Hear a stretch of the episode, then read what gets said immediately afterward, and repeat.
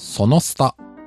知ってもお金持ちにならないが、お金を知ることは楽しい遊び。投資、金融、経済を楽しみながら考えるポッドキャストだいにかいです。えー、語り手は私、まさきと、えー、しげです。よろしくお願いいたします。はい。この二人でだいにかいもお届けしてまいります。で、だいにかいテーマは、えー、お金は銀行に預けるな、じゅうよねんごの答え合わせ後編となります。えー、前編はですね、えー、お聞きいただいている通り、しげさんが、えー、勝間和代さんのお金は銀行に預けるなという本をにせんななねんに読んでから、まあ何を思って、えー、にせんじゅうごねん、じゅうろくねんぐらいから投資を始めた経緯というものをお伺いしました。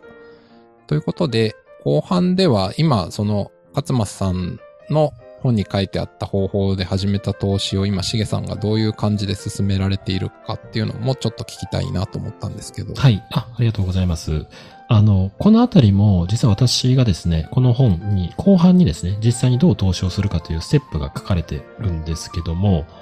あの、それに極めて近いことを結果的にやってますね。で、どういうことが書かれているかというと、えっと、まずはですね、えっと、積み立てで、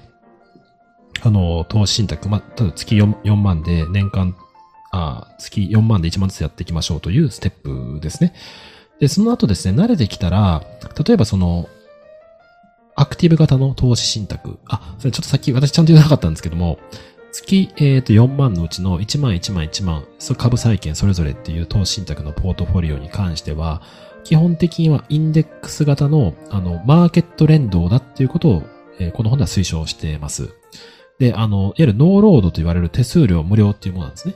で、まあ、先ほど前回であの、まさきさんが投資信託をお勧めしてくださったんですけど、私が好きな例は、あの、まあ、カレー粉のイメージなんですね。すなわち、あの、カレー粉っていうのは、あの、専門店に行くとたくさんありますよね。で、そのプロは、とか上手い人はそれを自らカレー粉をですね、組み合わせてこう味出していくっていうんですけど、まあ、実際素人がそれやるのはほぼ無理なんで、まあ、大体多くの方はですね、まあ、カレー粉の、まあ、できたものの、あの、塊のやつを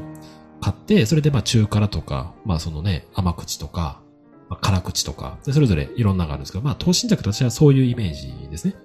の中で、あの、プロが自ら選んで、リスクもあるけどリターンが取っていくみたいなところのアクティブ投資もあったりとか、まあ、インデックスファンドっていうのは本当にマーケットの平均に、例えば日経平均に、えー、ほぼ連動する形になってる。そういうのは手数料がなかったりして安いんですね。でも、プロのファンドマネージャーが自ら組成をしてやっていくっていう場合には、手数料が高かったりとか、あの、信託報酬っていう毎年かかるフィーが高かったりするっていうのがあったりして、で、まあ私は当然そこはですね、最初もう、あの、基本に忠実なので、ノーロードっていう、ベーシックなインデックスのところやりますと。で、あの、マネーフォワード私使ってたんですけども、マネーフォワードいいところは毎日の変動が見えるんですね。だから、えー、株価が日経平均下がると、自分の資産がどう変化してるかっていうのをリアルタイムで毎日わかると。しかもそれが複数ポートフォリオでわかると。いう中で、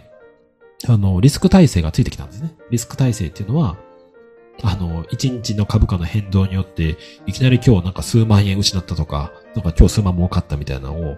まあ当初やっぱり一喜一憂多少するんですけど、もう慣れてくるともう何も感じなくなってくるんですね。まあいいか悪いか別として。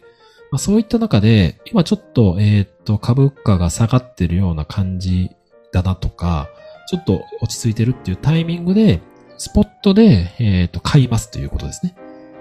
あとは、えー、そう買いますっていうのは、うん、インデックスファンドの時もあれば、その後私買ったのはみっつ買いました。で、これもちょっと赤裸々に言うと、まずひふみ投信ですね。これを、えっと、まず、積み立てで買いました。あとは鎌倉投信ですね。これも積み立てで買いました。で、あとは当時ちょうどロバート・バイザーっていうのが、えー、出てきた時期ですね。で、ロバート・バイザーっていうのは、その エーアイ が、あの、いろんな自分の、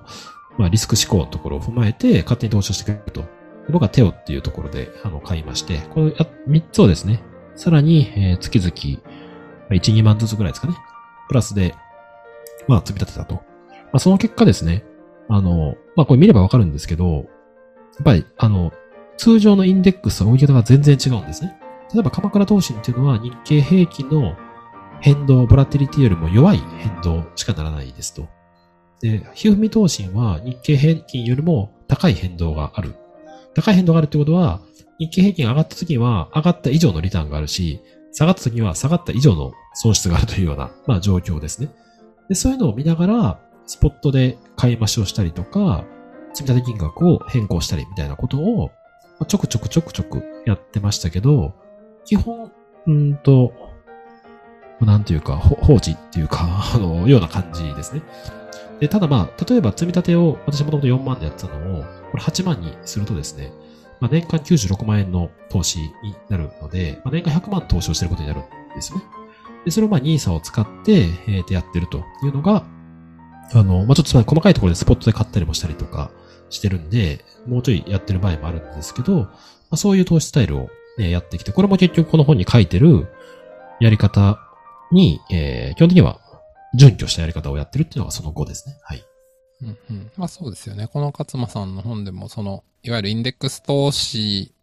だけだと物足りなくなってきた人はアクティブ投資。まあアクティブ投資ってさっき話があって、まあちょっと、はい。簡単に僕の理解で説明すると、はい、例えばその、ひふみ投信とか鎌倉投信っていうのは、その、えー、投資会社の中の人たちがどこの会社の株をどれだけ買おうかっていうことを決めて、はい、それで商品を作ってるっていうものになりますよね。そうですね。はい。はい。だから、えー、インデックスだと日本中のすべての会社が、はい、あのもう自動で組み込まれちゃう。あ、そうですね。はい、その額に応じて組み込まれるみたいな形になるけど、はい、そうじゃなくて、えー、ひふみ投信投資部門が、この会社とこの会社とこの会社が、えっと、今後成長が期待できるから、はい、それを買って、それの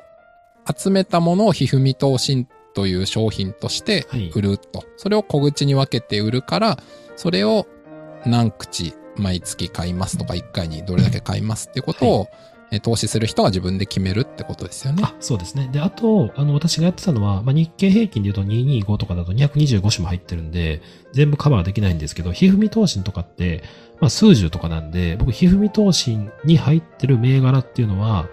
えー、っと、スマホのアプリの株価のやつにいっこずつ入れていってですね。で、まあ、ポートフォリオになってると、えっと、中身は一応可視化して、あ、こういうの入ってるんだと。いうのを認識しながら日々の変動をまあ見てると。なので、ちょっと株式投資までいかないんですけど、あの、いわゆるポートフォリオ全体のインデックス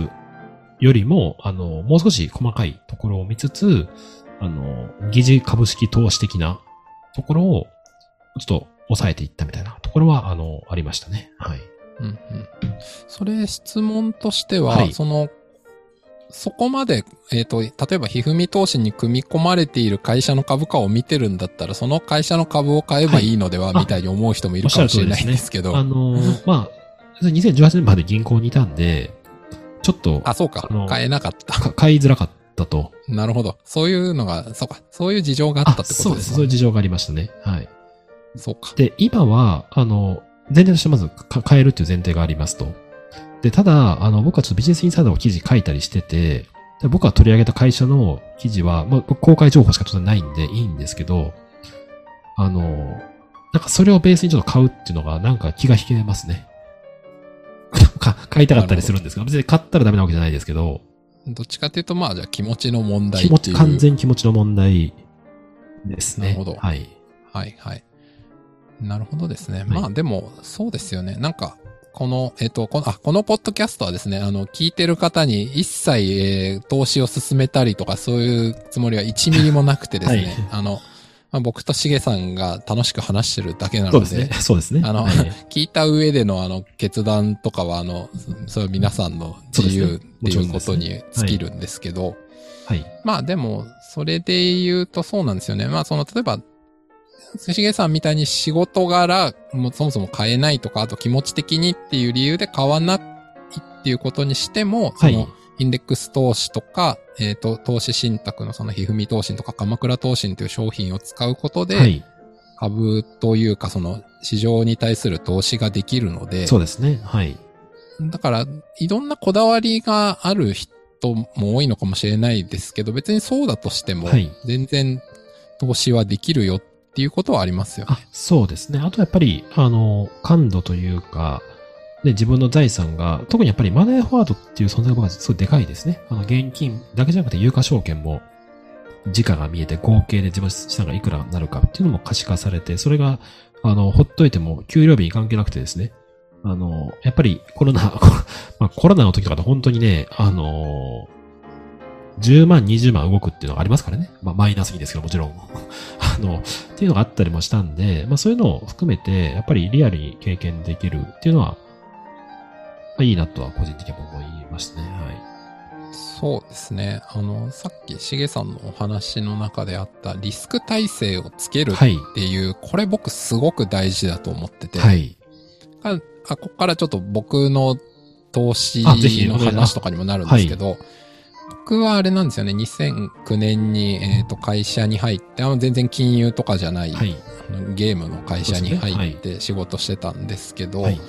あ、その時にやっぱりこう、なんとなく株式投資やってみるかみたいなで、あのネット証券とかももうにせんきゅうねんぐらいだと簡単に作れましたから、ね、はい、はい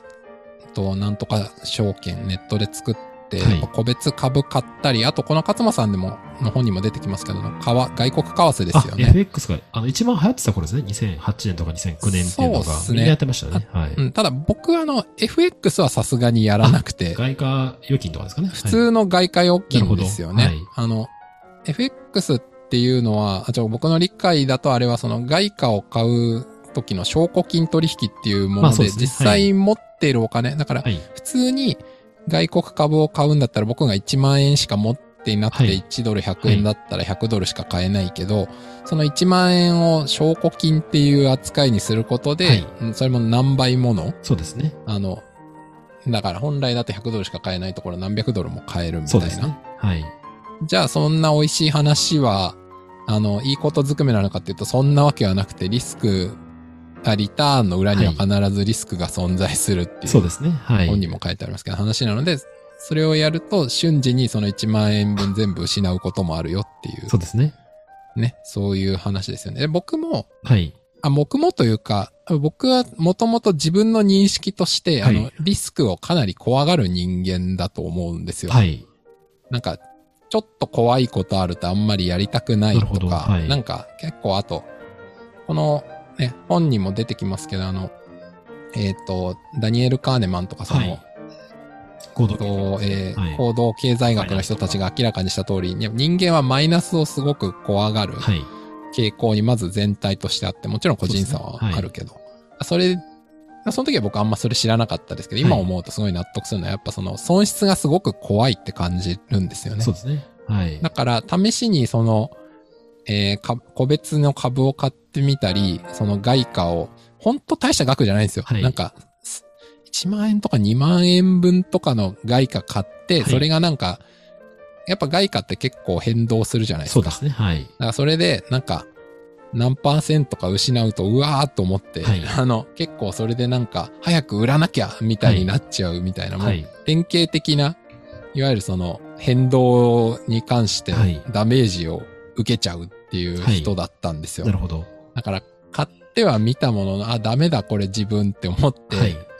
それで一回もうなんかそういうのはやめようと思って、はい、何年かしばらく投資をしないでいたんですけど、なるほど。はい。僕がもう一回ちゃんと投資始めたのは多分にせんじゅうななねんとか、あ、なるほど。ぐらい、じゅうはちねんぐらいだったかな。はい、なんかあの、知り合いの方が、あの、はい、それこそさっき、お話に出てきたひふみ投信の方の、はい、とも知り合いでみたいな関係があったので、な,、はい、なんか、そっか、ひふみ投信買ってみるかみたいな感じで、はい、あの、月にまんえんぐらいを深く考えず、ひふみ投信のあの自動積み立てで。あ、あでもそこは、あれいきなり、さっきの話で言うと、いわゆるドルコスト平均法っていう積み立てを選ばれたってことなんですね。そうですね。なんかもしかしたら、ちょっと今僕記憶が、曖昧だけど、もうその数年前から、それはやってたかもしれないです。はい、インデックスのノーロード系で。なるほど。でもなんか、そんなに長い期間やってたかどうかちょっと記憶定かじゃないですけど、僕が明示的に覚えてるのは最初から、そのひふみの毎月積み立て、金額固定でやってた。それはあれですか、なんか何か本読んだとか、何か助言があったっていう感じで、積み立てがいいんじゃないか。単純なんか多分それまでに入ってきたいろんな情報とか、さっき言ったその自分の性格を考えたときに、多分僕はあの、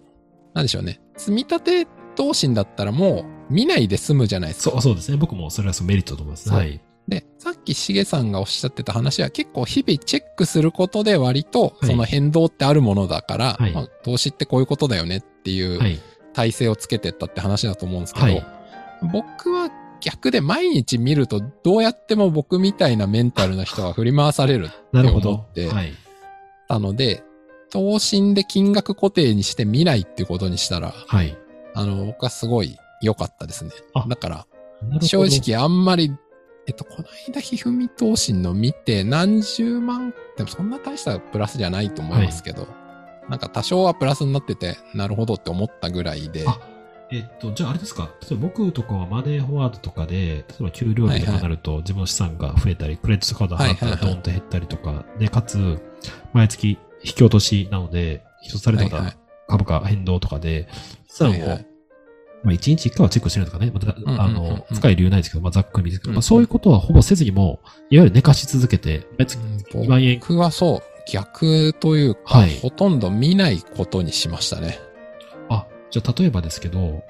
まあ仮ににまんえんだとすると年間にじゅうよんまんえんじゃないですか。はいはいはいはい、そうですね。で、あのさんねんも経つと、えっと、ななじゅうにまんえんですか？そうですね。そのななじゅうにまんえんは、あの、わかりやすい提供金にはなってないんですけど、うん。なんていうか、あの、もうちょっと半分記憶から消えちゃってる感じなんですか、その。そうですね。あの、あ、なるほど。だから一応通帳の、はい。ウェブ通帳みたいの見ると毎月にまんひふみとか言ってる。そうですね。減ってることはわかるんですけど。まあ、そうですよね。減らされてますよね。はい。あの、それを別にマネフォとかで別に、全部つなげてないので、ああ、そうなんですね。単ににまんえん引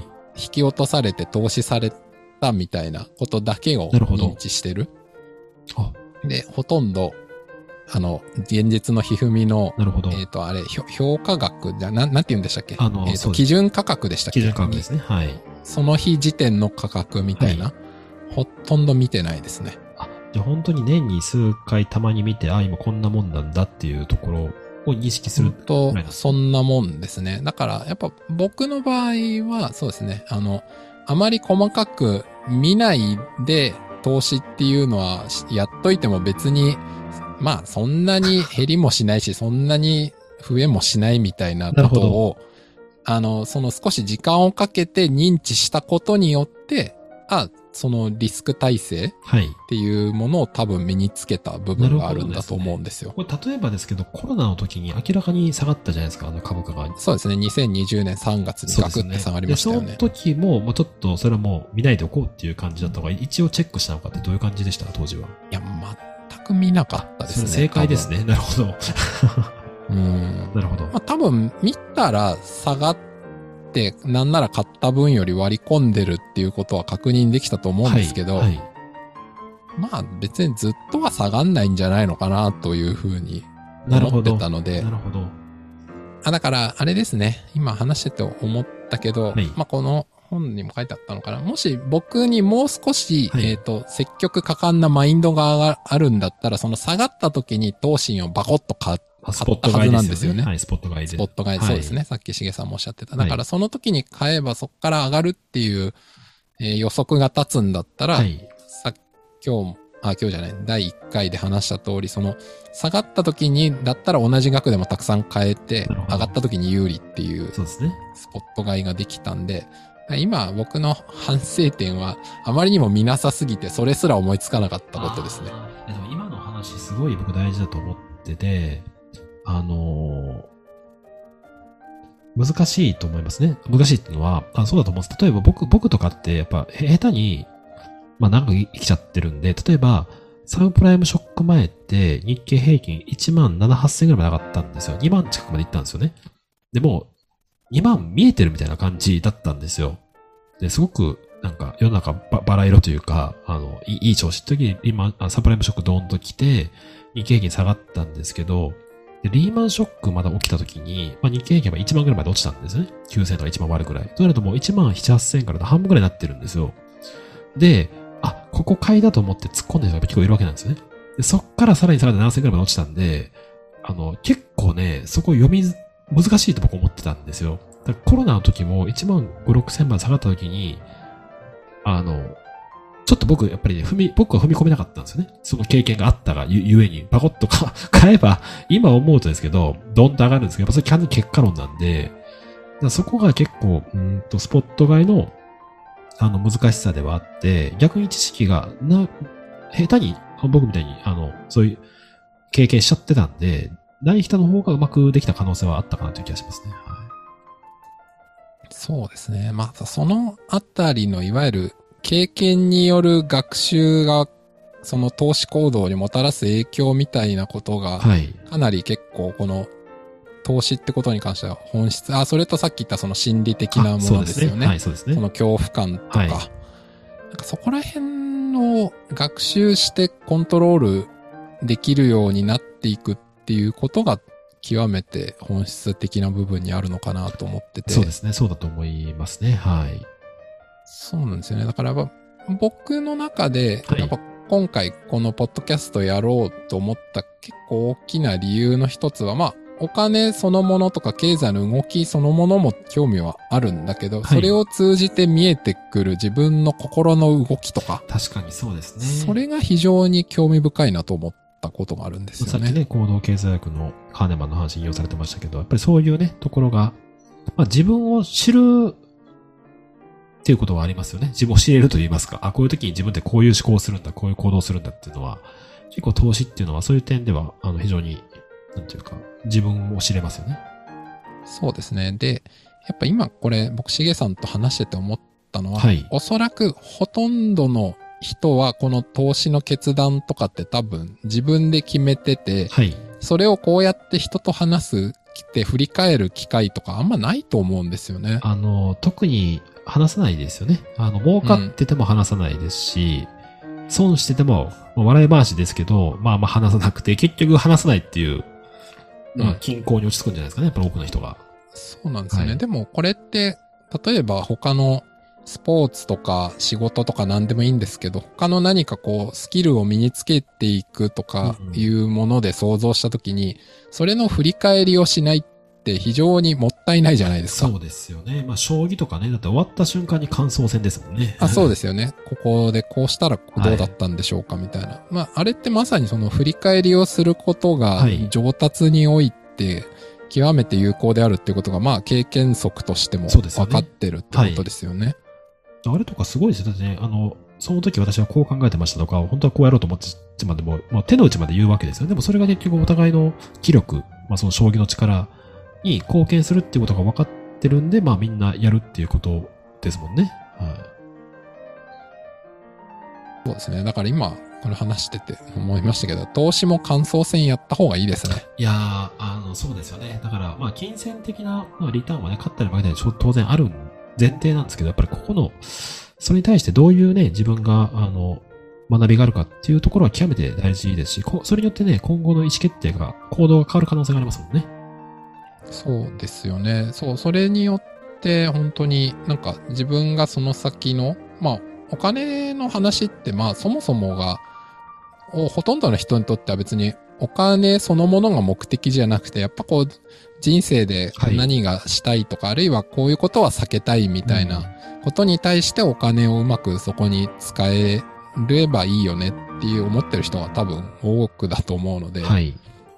それに対するスキルみたいなものを身につけて、うん、まあこの勝間さんの本だと、ね、金融リテラシーっていう言葉で表現してますけど、ね、はい、まあまさに僕もこの金融リテラシーっていうのは非常に重要だと思いつつ、うん、やっぱこの勝間さんの本、ちょっと僕は読み逃してるのかもしれないんですけど、今僕が言ったようなその自己理解みたいなことも含めて、はい、その単純に金融に対する知識とかリスクの理解ということもあるんだけど、はい、その投資したり行動する主体としての自分の理解、はい、ここも含めての金融リテラシーなんじゃないかなということはちょっと思いますね。あの、そうですね。あの、まさにおっしゃる通りですし、やっぱこういったところがね、なかなかあの堅実な話をしない印象があるんですね。堅実な話どういうことかっていうと、例えばビットコインで送り人になりましたとか、あの人すごい儲かったらしいよ、はいはいはい、株ですごい儲かったらしいよみたいな話っていうのは、うんうん、まあ、よく聞く人もいたりとか、知人の知人とかの話で聞くみたいな話ってあると思うんですけど、そっからの学びって少ないと思うんですよね。あの、ふ、ふーんっていうかすごいねとか違う世界だねって終わりなんですけど、まあこういう積み立てとかっていうのは極めてリアルですし、我々のあの行動とかにも影響があるんじゃないかなっていうところをなんか感じますね。いや、あると思います。はい、やっぱ僕も、その、なんでしょうね。その、まあ、例えば、ひふみ投信買ってほぼ放置。はい。えっと、積み立てにして放置したりとか、まあ、そういったことの結果、あの、その、えー、リスクが怖いみたいなのが、まあ、なくなってったことによって、よりこう、そうですよね。金融とかってものに、本質的に興味が湧くようになってきたので、はい、やっぱり、あの、最初の会社員になった頃の僕のマインドセットだと、えー、でもやっぱりこうお金とか投資ってなんかこういやちょっとやって減ったりすると怖いからそれ以上なんかあんまり知ろうっていう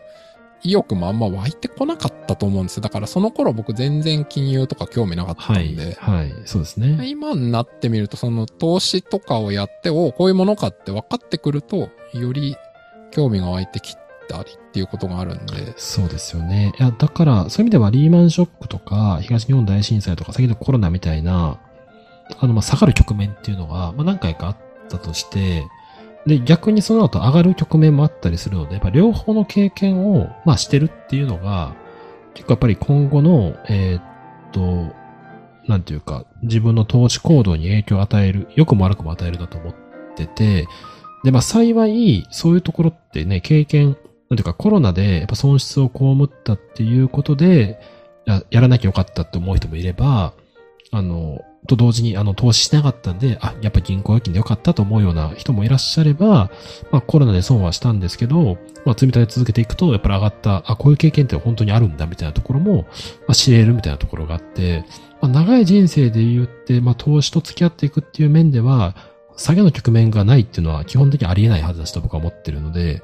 まあやっぱり、それをうんと経験する中でやっぱり自分はあのしない方がいいなっていうことをならばしなければいいですし、まあ、これはこれででもやっぱりリスク取ってでもリターンあるんだっていうことをやれば、まあ、やっぱり取り組むっていうのはあるので、まあ、どちらにしてもやっぱり一回何かしら、えっと検討してみるとかっていうのは、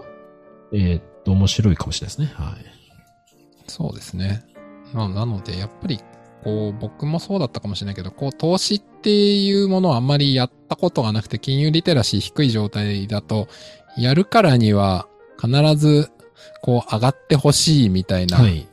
なんかこのそのやっぱ実態がよく分かっていないがゆえに、こういろんなこう妄想とか、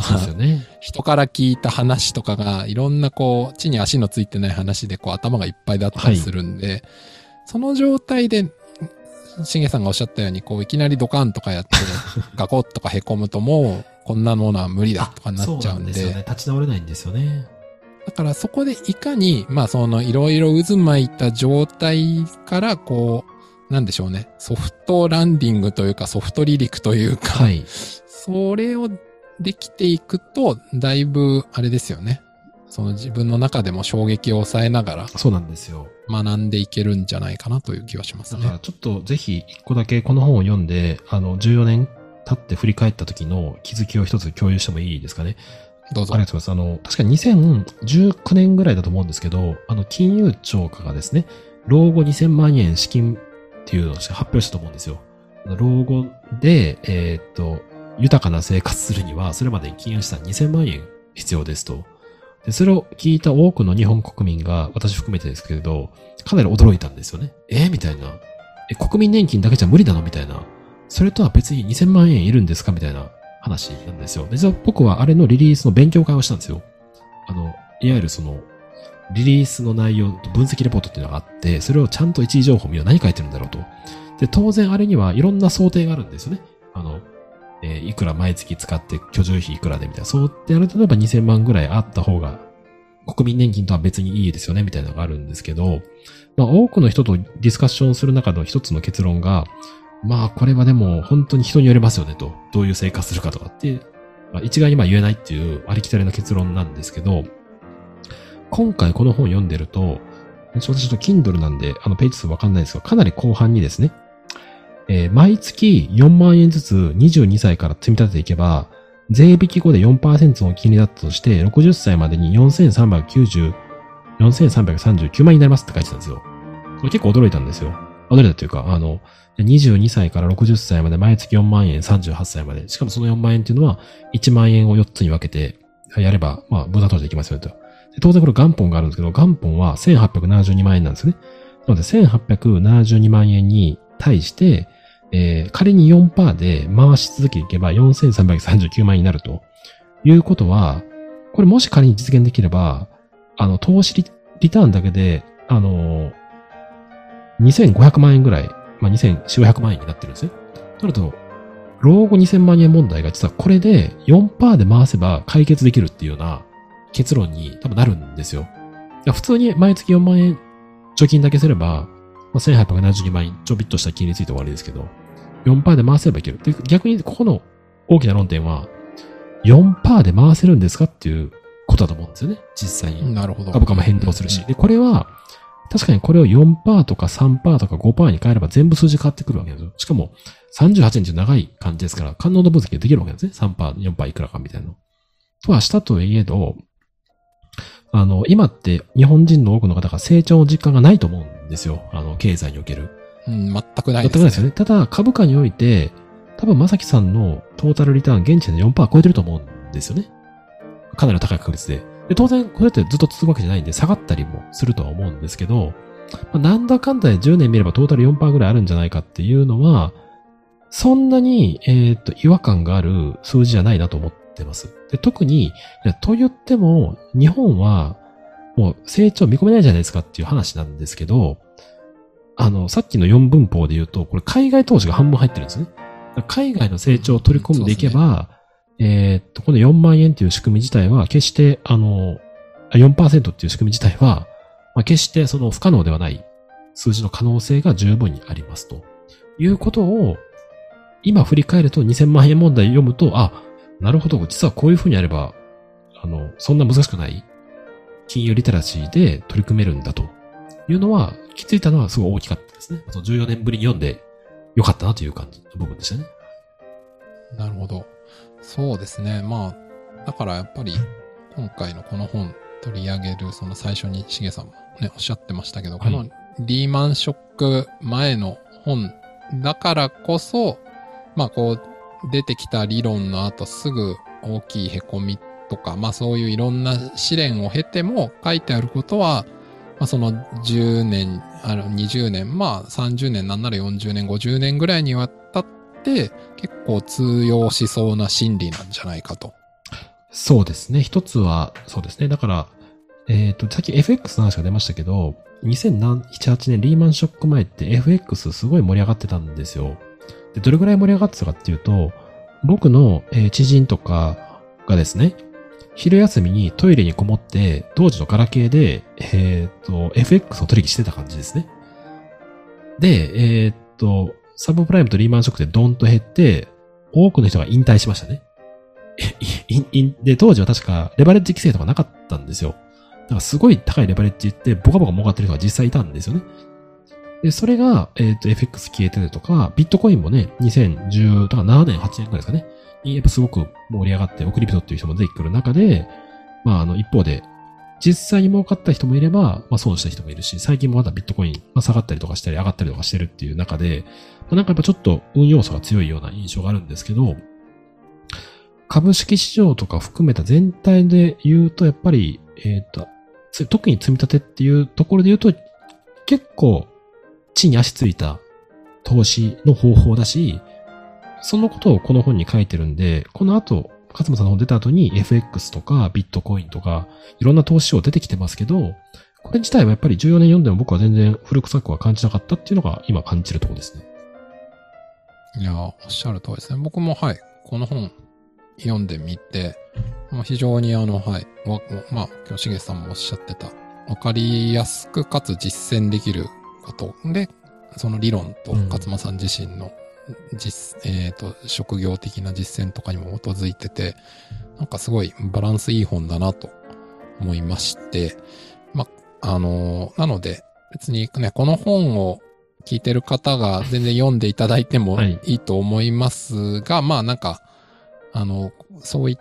たいろいろ、地に足のついた投資っていうことを、まあこう学ぶ機械っていうのも、まあ、結構転がってるんで、ただまあ、その、やっぱさっき話した通り人間のその心理っていうのが僕は非常に重要だと思うので、はい、やっぱその、すぐ儲かる話とか、はい、すごそうな話ってやっぱどうしてもこう人間って心が引っ張られちゃうと思うんですよね。はい、そうですね。だからまずそれに引っ張られちゃってそれをやっちゃいそうな人もいれば、いや、金が儲かるなんていうのは全部悪魔のささやきだと思って、全部、その裏返しで耳を閉じちゃう人もいるじゃないですか。はいはいはい、だからその、日本におけるその、お金を儲けるっていうことがタブーっぽくなってるみたいなのも、はい、なんか今のと少し繋がってる気がするんですけど、ね、なんかそれはどっちも、なんかやっぱり表裏一体で、やっぱ結局、はい、なんか金融リテラシーがあんまないからこそそうなっちゃうんであって、そこを身につけていくには、それこそまあ逆説的なんですけど、その、少額かつ分散で少しずつ投資するみたいなので、はい、今回話して思った通り、しげさんのように毎日細かく見ることで慣れてくっていうスタイルもあれば、僕のように放置しといて、半年とか一年経って見て、あ、こういう感じなんだ。怖くないじゃんって思うっていう学習をするスタイルもあるんで、まあそこのあれですね。それはここは多分全然人によると思うんで、なんかこういうこともいろいろあるっていうことが分かったのはちょっと個人的には面白かったなって思いました。ね、あの、だから例えば、あの、投資に関心がある人とかよく勧められるのは、あの、この本でやっぱりにせんななねんの本なんで、あの、当然ですけど、ニーサとかイデコの話はゼロなんですよね。ないですが、当時そんな仕組みが。やっぱ今、えっと、投資の本とか見るとやっぱりニーサとかイデコとか、積み立てニーサどうしますかっていうような、文脈から入るケースが結構多いと思うんですよ。で、それはあのやっぱり知識としてとっても大事ですと。で、ただ、これやったらわかるんですけど、ニーサとかも節税メリット全くわかんないんですよ。あの、てかわかんないというか、僕もニーサでやってますけど、大して感じないですし、イデコとかも、確定申告した時に多少わかりますけど、そんなインパクト感じないじゃないですか、そ、そこまでっていう。だから、まあ、それで、えー、投資をやろうっていうきっかけになるのかっていうと、ならなくはないですけど、ちょっと弱いんじゃないかと。僕はそれよりも、えー、っと、分散法でよんまんえん、よんまんえんが難しければにまんえんでやる。で、別にね、究極別に分散しなくても、まさきさんのように、投資で月にまんえんで、まあ、なんというか、まあ保険の料を支払ってるみたいな感じで、とりあえず払っとくかっていうのでも、やっぱ全然、あの、いいかなっていう気がしますし、やっぱり、人生長い中で、どっかで投資と向き合う必要が僕はあるんじゃないかなと思ってはいるんですよね。でそういう時は、あの、こういうやり方は参考になるかなという気はしていますね。はい。ということで、はい、いいまとめをいただきましたので、はい、今日はこのあたりで終わろうかと思います。はい。はい、では、聞いていただきましてありがとうございました。ありがとうございました。